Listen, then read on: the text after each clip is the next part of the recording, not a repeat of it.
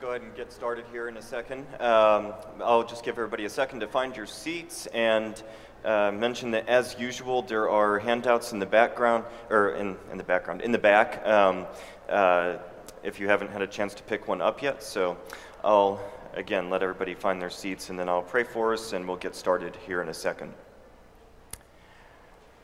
Let me go ahead and say in the meantime, sort of talk about where we're at in the class.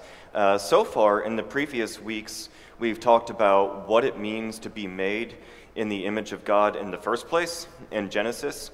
And then we began to talk about what happens to the image of God in the fall in Genesis 3 and the consequences of that. Uh, last week, we sort of went into further consequences of um, the fall, looking at the subject of idolatry and um, and idolatry as related to the image of God. And so this week, uh, you could say that in Genesis 3, we, part of what we saw was uh, our desperate need for a Redeemer. And in this week, we actually will talk about our Redeemer. Um, this week, we'll begin talking about Jesus Christ as the image of God. Uh, so that's where we're at in the class at this point. Let me go ahead and pray for us, and then we'll get started. Father, we thank you for one another and the chance that we have to gather and study your word together and learn from it. We ask that you would guide us by your Holy Spirit as we uh, think about your word together, and in particular, as we think about your Son, Jesus Christ, and um, part of some of the facets, anyway, of who he is and how extraordinary um, he is, how extraordinary you are. And we ask that as we contemplate these things, that you would draw us to worship you, uh, to be in awe of you, and to worship you all the more. We pray these things in Jesus' name. Amen. Um, okay, so uh, last week I noted that after Genesis 9, we don't see the phrase image of God again until the New Testament. And when that phrase reappears in the Bible, it's actually referring specifically to Jesus Christ. So 2 Corinthians uh, 4 4 is actually the first time after Genesis 9 6 that we see the exact phrase image of God again in the Bible. And so there are a couple passages that really come into play here. The two primary passages we'll be looking at today are 2 Corinthians 4, 4 through 6, and then uh, a little bit later, uh, Colossians 1, 15 through 20. These are the two primary passages that talk about Jesus being the image of God in the New Testament. Um, and one of the primary questions then that I want to explore in today's lesson is first of all, in what way or ways is Jesus the image of God? Uh, what, what, is, what is the Bible talking about when it calls Jesus the image of God? And then, secondly, how does that relate to the creation of human beings in the image of God in Genesis? So, um, so maybe we can just start there. And. Um, what I'd like to do is use Mentimeter again, as I did uh, one week past at least. Um, and um, I would invite you all to uh, scan the QR code that's on your handout, and I think we'll also it's also on the screen. Um, and just uh, we'll start with uh, by I'll start by asking all of you in a word or a phrase. Um, what do you think? In what way or ways is Jesus the image of God? What does this mean um, that Jesus is the image of God? So, um, as you, once you scan the QR code and start writing in answers, um, hopefully we can get that up on the screen. All right, there we go.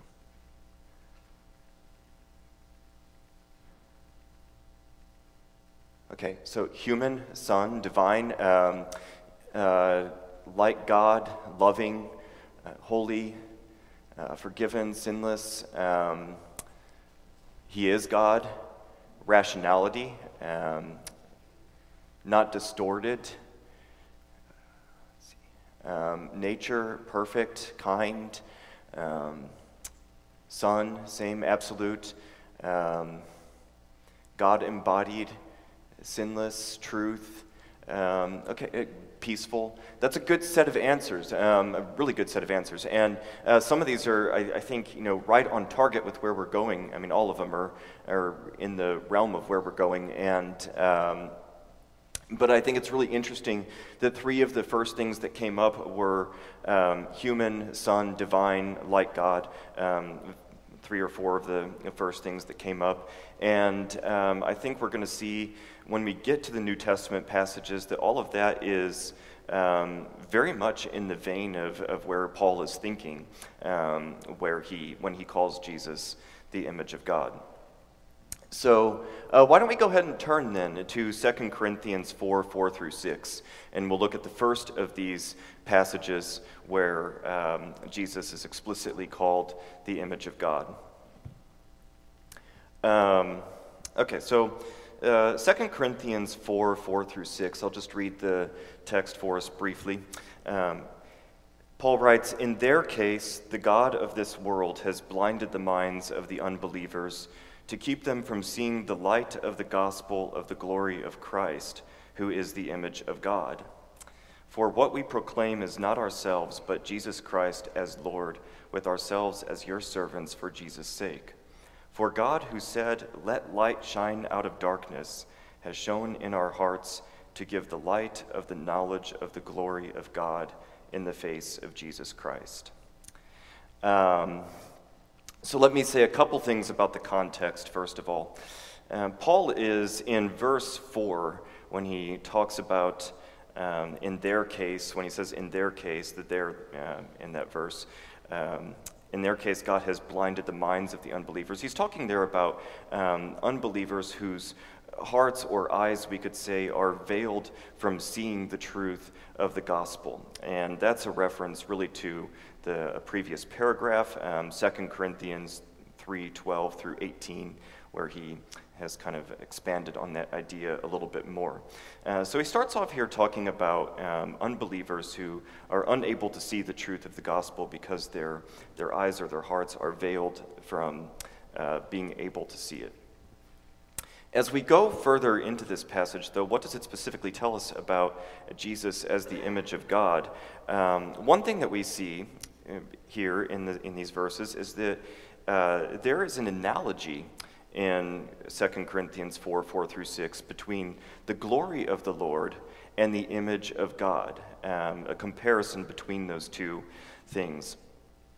So um, in verse 4, uh, the glory of Christ is um, not just a reflection um, of the glory, uh, is not just a reflection of the glory of God, it's actually identical with it. If we really think through these verses, um, when, when we read uh, the light of the gospel of the glory of Christ, who is the image of God, um, in verse 4, there's an analogy there um, between uh, Christ's glory and, and being the image of God. Um, if we compare that with 2 Corinthians 3.18, the paragraph above, um, we see that the phrase, um, glory of the Lord, appears there. And um, again, we'll see um, the glory of God in verse 6, the glory of God in the face of Jesus Christ. In context here, Paul is referring back to when Moses saw the glory of the Lord on Mount Sinai. Uh, he talks about that up in 2 Corinthians 3 12 through 18. Um, so, and, if, and so that's um, what the reference to the glory of the Lord, which is compared here to the glory of Christ, is, is about, is the glory of God that Moses saw on Exodus. Of course, when, and the thing to realize about that is that when Moses saw uh, the glory of God on Exodus, that was not some uh, reflection of God's glory. That wasn't, um, you know, like a mirror of God's glory or something like that. He was beholding God himself. Um, and although he didn't see him face to face, he only saw his back. It was God himself. Um, and so the glory of God that he sees there is, is the glory of God himself. That's what's being referenced here and what is being compared uh, to the image of God when Christ is called the image of God. So the first thing to realize here is that uh, Christ, Jesus, as the image of God, is not just a reflection um, of God, but the embodiment of God Himself. When you see Him, you see God. That is part of what, uh, what is underlying Paul's use of image of God here uh, when he calls Christ the image of God in 2 Corinthians.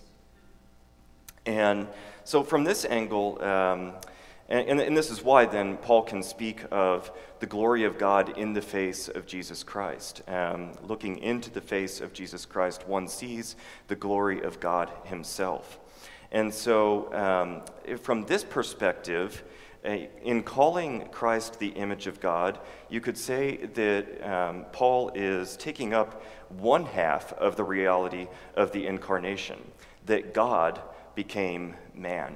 Um, in the incarnation of Jesus Christ, God became man. And um, as a result of that, um, when we look at Christ, we are seeing the embodiment of God Himself.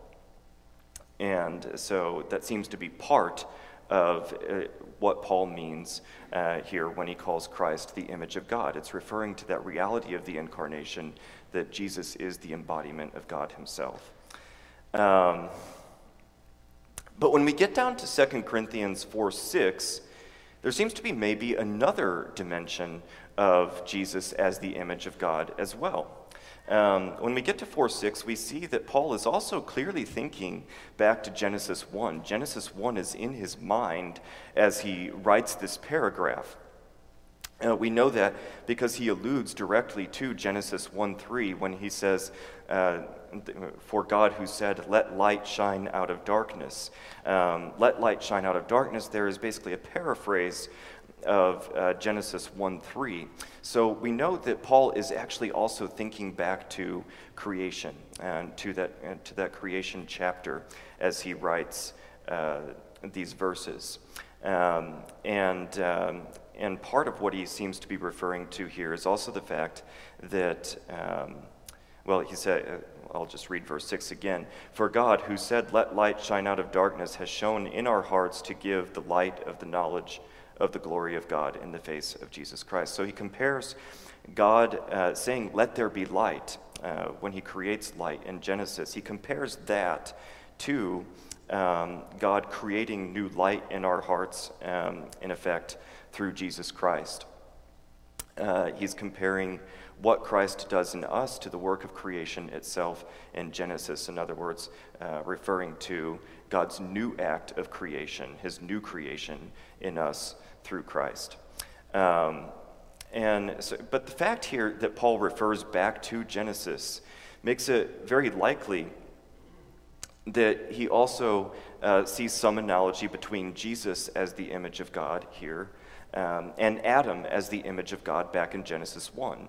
Again, we know that Genesis 1 is on his mind here, so, uh, so it, it's uh, logical to think that uh, when he calls Jesus the image of God, he may also have Adam's creation in the image of God um, in his mind uh, here as well.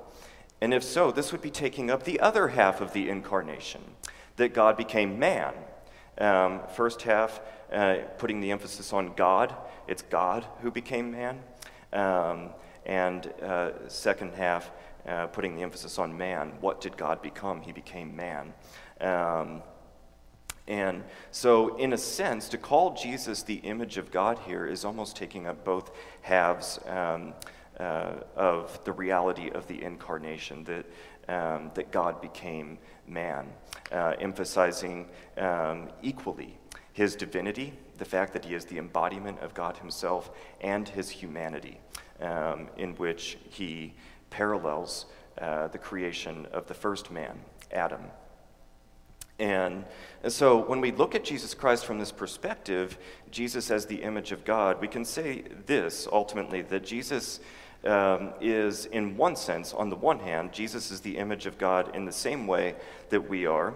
Um, he's God's representative. On the other hand, uh, Jesus is the image of God in a way that we are not. Um, he is the literal embodiment of God Himself, um, who images Him perfectly as a result.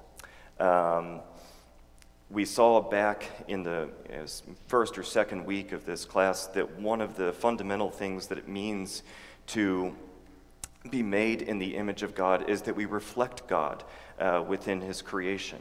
We were meant to be God's representatives, in a manner of speaking, uh, within creation. When we get to Jesus, we see that that is still true, except that He does it in a far more literal and more perfect way than.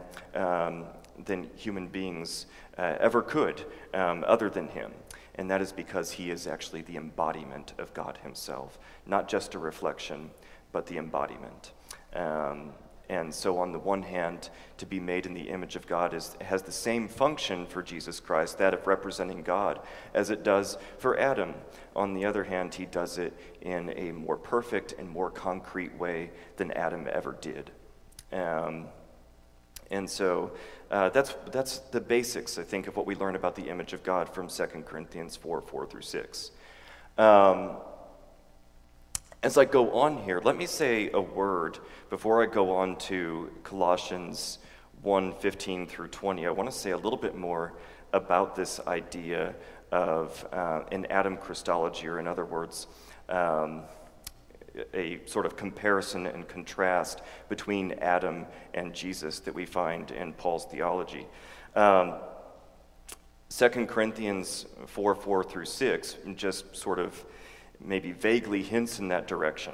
Um, but when we look at some other passages in Paul, such as 1 Corinthians 15 49, um, we, we can see that Paul really does think along these lines, comparing Jesus as the image of God to Adam as the image of God.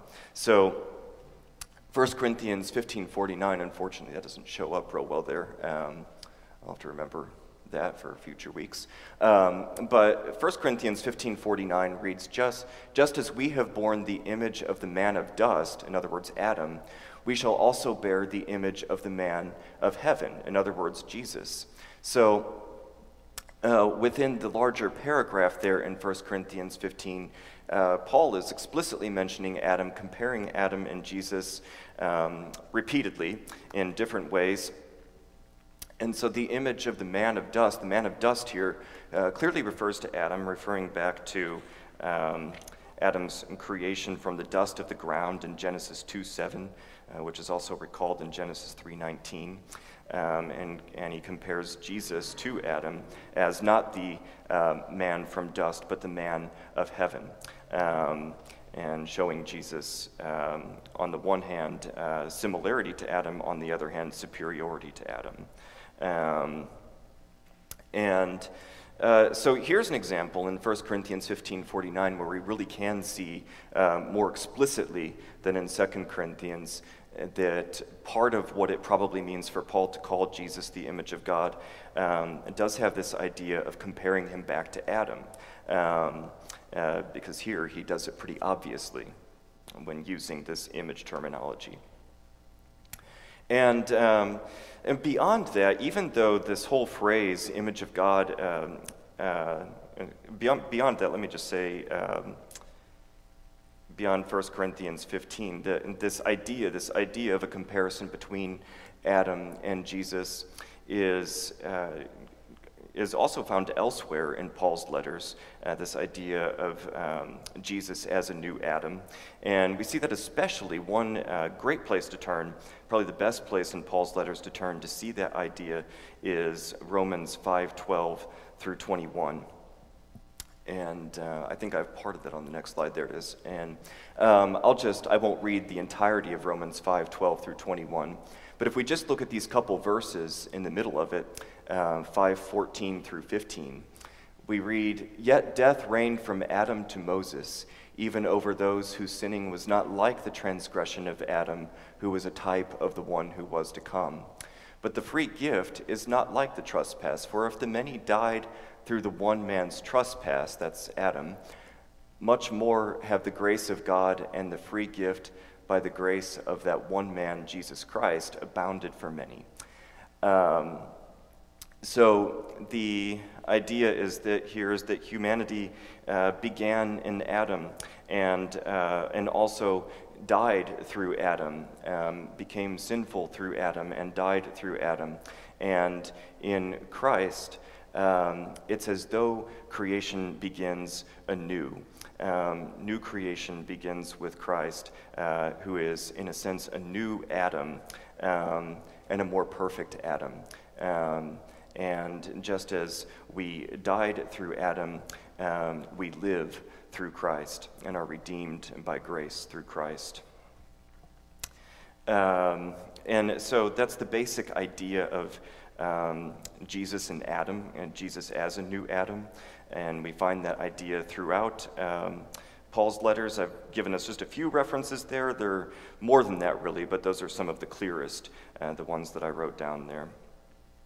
And so, uh, all of that, I mention all of that because that makes it all the more likely that when we see um, Paul referring back to Genesis 1 as he calls Jesus the image of God in 2 Corinthians, it makes it all the more likely that uh, he really is meaning on some level to compare Jesus to Adam.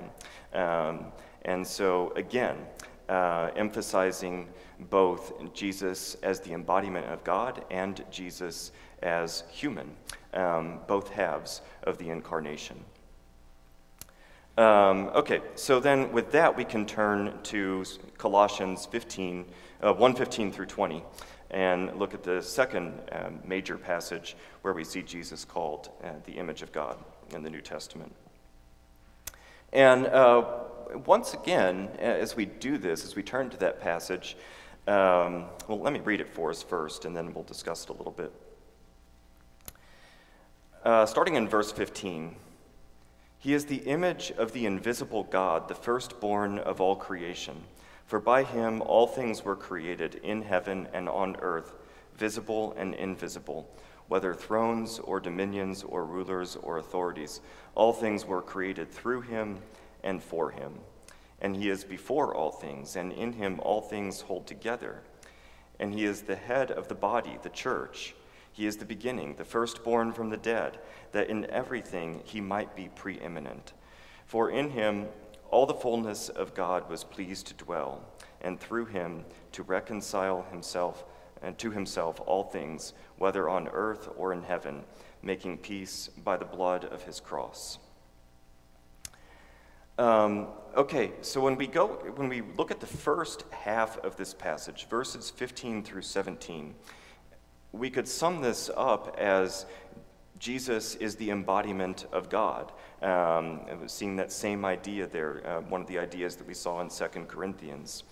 Um, first of all, I mean, he just uh, flat out calls Jesus the image of the invisible God. Um, and uh, when we think about that phrasing, image of the invisible God, the idea there seems to be, uh, in other words, the one who makes God visible. Um, the one who makes the otherwise invisible God visible to us. In other words, he shows us uh, who God is. Very similar to uh, some of the ideas that we find in John's prologue talking about the incarnation. Uh, John 1 14 and 18. Um, and the Word became flesh and dwelt among us, and we have seen his glory, glory as of the only Son from the Father, full of grace and truth. And then in verse 18, no one has ever seen God. In other words, God is invisible. Um, no one has ever seen God. The only God, um, uh, the only God who is at the Father's side, has made him known. Um, so again, the idea shows up there in John uh, 1:18 that Jesus makes God, who is otherwise um, never been seen, um, known to us. And uh, Paul seems to have that same logic uh, here when he says that Jesus is the, Im- the image of the invisible God. So he is the one who makes God visible, the one who makes him uh, known. Um, right after that, the next phrase, he, Paul calls him the firstborn of all creation. Uh, that phrase sometimes uh, causes a little bit of confusion because uh, we don't think of um, Jesus as uh, born or having a beginning, which indeed I don't think Paul does either. Um, uh, on a human level, Jesus is born, but the second person of the Trinity um, uh, existed eternally. Um, and, um, but the phrase here, firstborn of all creation, uh, probably refers back to uh, Proverbs 8 22 through 30, uh, which is a passage that may also influence John's prologue a little bit. Um, but uh, Proverbs 8 22 through 30 speaks of God's wisdom as the first of his acts, um, the first of his acts through which everything else was created. Um, now, in Jewish thought, God's wisdom, the way that this works is that God's wisdom was analogous to his word. So think of John uh, 1 1 through 3. Um, where John is uh, very clearly talking about, um, about Jesus being the word through which God created uh, when he created everything in Genesis. Um, and uh, so in Genesis 1 3, God creates everything through his spoken word. It's an idea that shows up in, um, and that is reflected again in the Psalms later. Um, and uh, so, so in, in, a sense, to call Jesus the firstborn of all creation, if it's referring to Jesus as God's wisdom from Proverbs, which is also analogous to his word, um, is to uh, refer to Jesus as the means through which God created all things um, in the very beginning, uh, which actually puts him before creation. Not means he's not a created being, um, but he actually precedes creation, which is exactly what Paul goes on to say in verse 17. Um, he is before all things. Um, and uh, also what he says in verse 16 uh, by him all things were created. Um, and so when, and when we read that phrase, all things were created by him, again, we can compare this to John, John's prologue, uh, John 1 3 through 4. All things were made through him, and without him was not anything made that was made. In him was life, and the life was the light of men. Um, and when and this language, this language of all things being created by him, um, and all things being uh, held together by him, in other words, sustained by him. This is the language of divinity in Jewish thought. Um, these were things that could only be said about God himself, uh, that he created, and that he is the one who holds all things together. So, in a number of ways here, from saying that Jesus is the one who makes the invisible God visible, uh, to saying that he is the, uh, the very means, his word, his wisdom, through which he uh, created everything else, and that he precedes creation itself, and that all things were created through him. In all of these different ways, um, Paul is pointing to the fact that Jesus is again not just a reflection of God, but the embodiment of God himself. Um, he is God. Um, but then when we go down to verse 18, once again we see this hint of um, an Adam Christology, the idea that Jesus is a new Adam. Uh, verse, uh, verse 18 again reads, And he is the head of the body, the church. He is the beginning, the firstborn uh, from the dead, that in everything he might be preeminent. Now, there's no mention of Adam there, but this idea of Jesus as the firstborn from uh, the dead. Um, uh, the beginning, the firstborn of the dead. In other words, he is the firstborn of a new creation. Um, so Paul ultimately uses this phrase firstborn in two different ways.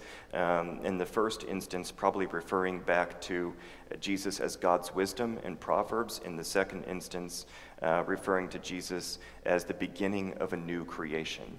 By virtue of his resurrection from the dead, um, Jesus becomes the firstborn of a new creation.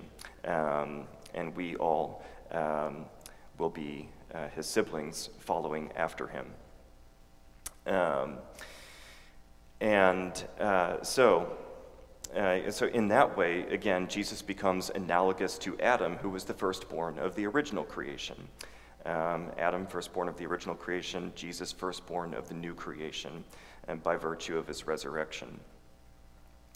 And um, again, this is really close to the kind of thinking that Paul shows in uh, 1 Corinthians 15, where he's comparing Adam and Jesus. Um, and then finally, in verses 19 and 20, we could look at these last two verses as uniting these two concepts Jesus as the embodiment of God and Jesus as the new Adam. Um, For in him all the fullness of God was pleased to dwell. Uh, very, very clearly there. We're seeing that idea again that Jesus is the embodiment of God. Um, the fullness of deity dwells in him, the fullness of God uh, dwells in him. Um, and then in verse 20, and through him to reconcile to himself all things, whether on earth uh, or in heaven, um, in, in Jesus as um, the new Adam, as, as human as well as God, uh, we see uh, the reconciliation of, uh, of God and humanity. Um, and so, although he reconciles his reconciling work, reconciling humanity to God, uh, ultimately takes place through the cross, there is a sense in which Jesus himself is already um, a walking reconciliation of God and humanity in his own person. Um, and uh, so, so ultimately, we see the same kind of thinking about um, Jesus as the image of God in Colossians 1 15 through 20 that we saw in 2 Corinthians 4 4 through 6. And we could sum that up as the theology of the incarnation, um, referring simultaneously to the fact that Jesus represents God not just as a reflection, but as the embodiment of God Himself, and simultaneously to the fact that He is a new Adam. Um, and in that sense, um, He is what every human being was always meant to be, um, but He is the most true and perfect human being uh, that has ever been. Um, uh, the, uh, calling Jesus the image of God for Paul seems to get at both of these ideas um, at once, which are ultimately summed up as the incarnation. Um, and so uh, I'll leave some time for, I should be able to leave a good chunk of time here for uh, questions and comments. But before I do, I just want to uh, say, uh, let's, let's compare what we ultimately know along these lines. Let's compare what we know about Jesus um, to what we know about the image of God from Genesis 1 through 2. If we think back to what we saw in the exegesis of Genesis 1 through 2, in about the second week of this class, we saw that um, there seem to be three primary things in Genesis 1 through 2 that it means for human beings to be created in the image of God. Um, one, uh, we bear God's image as his children, we have kinship with God. Uh, two, we bear God's image as his royal representatives. That's one of the things that we were meant to do, one of the ideas uh, that's involved in our being made in the image of God in Genesis. And three, we bear God's image by representing, representing his presence and likeness uh, on earth. So we bear God's images as children, we're his royal representatives, and we represent his presence and likeness on earth. That's what we were intended to do, being made in the image of God. Let's compare Jesus to that. Jesus fulfills all three of these roles concretely and perfectly. Um, he is the Son of God, um, he is the royal Messiah, God's king over all creation. And he's the very embodiment of God himself, in whom God is fully present. So, all three of those functions that we can see exegetically in Genesis itself, um, all three of those things that it means to be made in the image of God, to be his children, his royal representatives, um, uh, representing his presence uh, within creation. All three of those things Jesus does in a more literal, concrete, and perfect way than, um, than the original human beings ever could have. It's as, it's as though what was, you know, meant to be true on uh, a metaphorical level of um, Adam and Eve and becomes true in the most literal um, and concrete sense possible in the person of Jesus Christ. And in that sense, Jesus ends up being truly and perfectly everything that human beings were intended to be as the image of God from the beginning. Um, and he does it as the embodiment of God himself. Um, so that is, uh, in a very brief nutshell, um, what I believe it means when the New Testament calls Jesus the image of God. And um, that sets us up nicely for where we'll go next week, which is how Jesus, as the image of God, redeems the image of God in us. Um, and I've left about 11 minutes for questions. So, um, questions, comments? Yes, uh, Pete, I'll go to you first.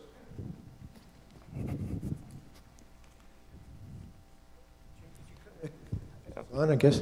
Uh, could you comment on uh, 2 uh, Corinthians 3.18, and the use of image where it refers to us?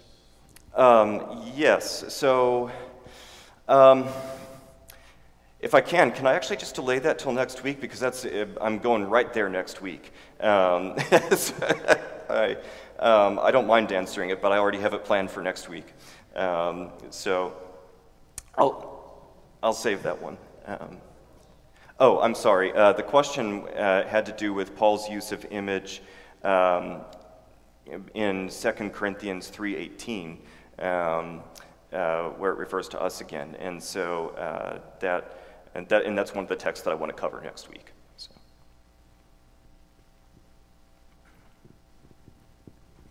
I don't know if there's really an answer to this, but I mean, nowadays when we use the word image, we think of something visual, like when you do a Google search and you click on the images, you see a lot of pictures. But, you know, Jesus was there, he was the, everything you said, but he would, if he was in a room, no, you know, you wouldn't look at him and say, "Oh, look, he, he's different. He's, he's a perfect image, different from him." Mm-hmm. So, can you? Is there anything to say about the fact that even though he was the perfect image, visually he was no different than anybody else? Sure. Uh, great, great point. Um, and I guess in some ways this kind of um, ties into what we've talked about in previous weeks a little bit. Um, what again fundamentally what does it mean to be made in the image of god? Does it mean that we that we visually or physically look like him somehow? Um, or is it referring more to um, character? Is it referring to um, our you know again going through the gamut of people uh, things people have said in the past rationality moral character spirituality um, all these different things. And um, so, in what way, yes, if, if Jesus shows us who God is, in what way does he do that? Um, and it seems that, um, as, you, as you pointed out, probably not visually. Um, and there, it doesn't seem to be, it's pretty obvious in the Gospels that um, people didn't simply look at Jesus and say, um, that's the Son of God, you know, and that didn't happen. And, and Scripture in other places tells us that there was nothing particularly majestic about his appearance.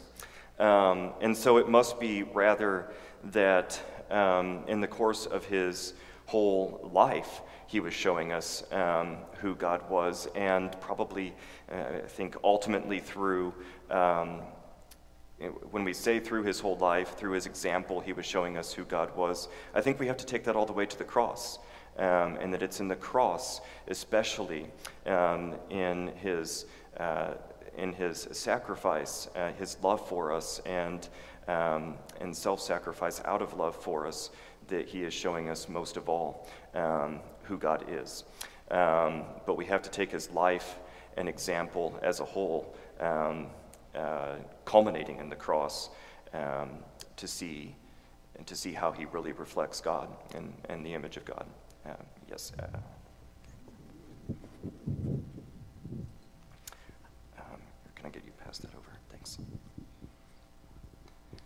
Yeah, I was going to make this comment anyhow, but it sort of speaks directly to what Chris was asking. Um, in the Gospel of John, the disciples ask Jesus, they say, Show us the Father. Mm-hmm. And Jesus says, Well, if you've seen me, you've seen the Father. Mm-hmm. But then he goes on to explain what he means by that. It has nothing to do with what he looks like. It's um, the Father is in me, and I am in the Father. The words that I use are the Father's words. The things that I do are the things that the Father is doing. Um, that's what it meant to Jesus to bear God's image, I believe. Yeah, a great point. And um, yes, good. So, just I was reading the first instance in Genesis, and after he, they said, after God said, "We'll make him in our image," they're given authority over mm-hmm. the dominion, and so Jesus came with authority, and mm-hmm. so that's an image that was visible over right. all creation, and in Christ, we have authority in Christ over, I mean, that's big, another t- conversation, but we do carry in the authority of Christ in us as his representatives on earth. And so that's part of his image that I think you see reflected both in Jesus as well as in what was given. We lost that. We, Adam lost that, but through Christ, we've regained it. Right. Um, thank you. yeah, again, um, the, and I think that goes to the point that I was making at the end, which is that everything that it meant to be the image of God in Genesis 1, Jesus fulfills in a perfect way, including, in, including authority. Um, human beings were given dominion, um, they uh, used it poorly. Um, Jesus, however, comes as, as the king, um, as the Messiah, and as the ruler over all creation. And, uh, and next week, I'll get into the second half of that, how, how the image of God in us is restored through him. Um, um, I've seen a couple. Uh, let, me, let me go to Chris real quick, um, and then I'll come back to you.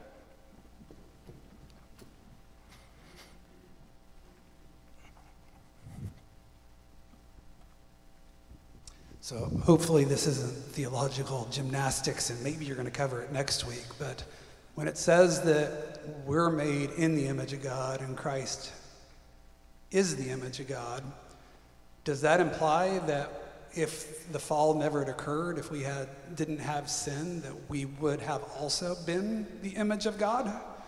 Is that a logical extension? And maybe that's what it means that in eternity, after we're reconciled back, the, the, the penalty of sin is canceled. That, that's why we're also children of God, that we're actually, that distorted view is completely gone. Is that a Right. logical?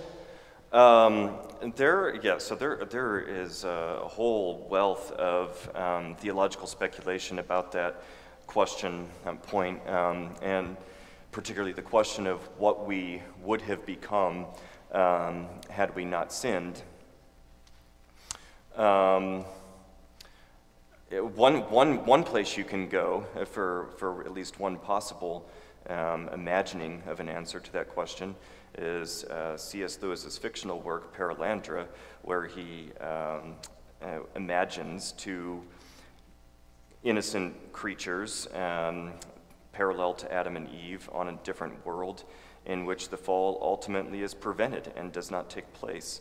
And so you see in the end in C.S. Lewis's imagination what that leads to um, and how they really do become a, uh, a king and queen on their world. Um, and of course, it's just a work of fiction, it's a work of imagination, but imagination is probably all we've got to answer this question. Um, and um, so, um, yeah. Uh, yeah, let me just let me just sum it up for right now by saying your guess is as good as mine. Um, and- but uh, well, and I'll say one other thing. Uh, I'll actually just I'll, I'll add one other thing. Um, one of the things that we see, even by virtue of the fact that we are made in the image of God in the first place, and that we are given authority to rule over God's creation by Him, meant to represent His likeness and His presence in creation, is that um, in so many ways we are meant to be little versions of Himself. Um, and yet we also see in Genesis 3 what happens when we try to be um, exactly like Him instead. Um, and, and it's disastrous. And so there's this, um, this fine but absolutely impermeable, um, hard as diamond line um, between um, humans and God in Genesis. And um, that line obviously does not exist for the second person of the Trinity. And so there is that fundamental difference, that barrier that can never be crossed. Um, but, but what would our glory have been um, without the fall? I think that there are a lot of reasons to suppose that we would have been, that we really would have looked like little versions of Him, um, and uh, in the most glorious way possible, um, had that happened. So, um, okay, let me run over here real quick, and this will probably have to be our last question. Thank you very much. The question is who is Jesus and where is he? I, I believe the scriptures say that many in the last days they will say, There, Jesus is over there. He's over here. He's over there. So we have to be careful not to be deceived. our Lord said, You know them by their fruits. Hmm. And even Jesus, I think he said, if I'm not mistaken, if you don't believe in me, believe in my works. So he came to do a good work, but we have to be careful, I believe, of deception. And uh, you know them by their fruits. So whatever that means to the extent of it, that's what I understand. Mm. And um, Thank you. Um, um, okay, I am gonna, yeah, I'm gonna go ahead and close this there. It's 11:15. So um, uh, next week we'll talk about the second half of this, um, which is how Jesus, as the image of God, redeems the image of God, restores the image of God in us. Um, so thank you all.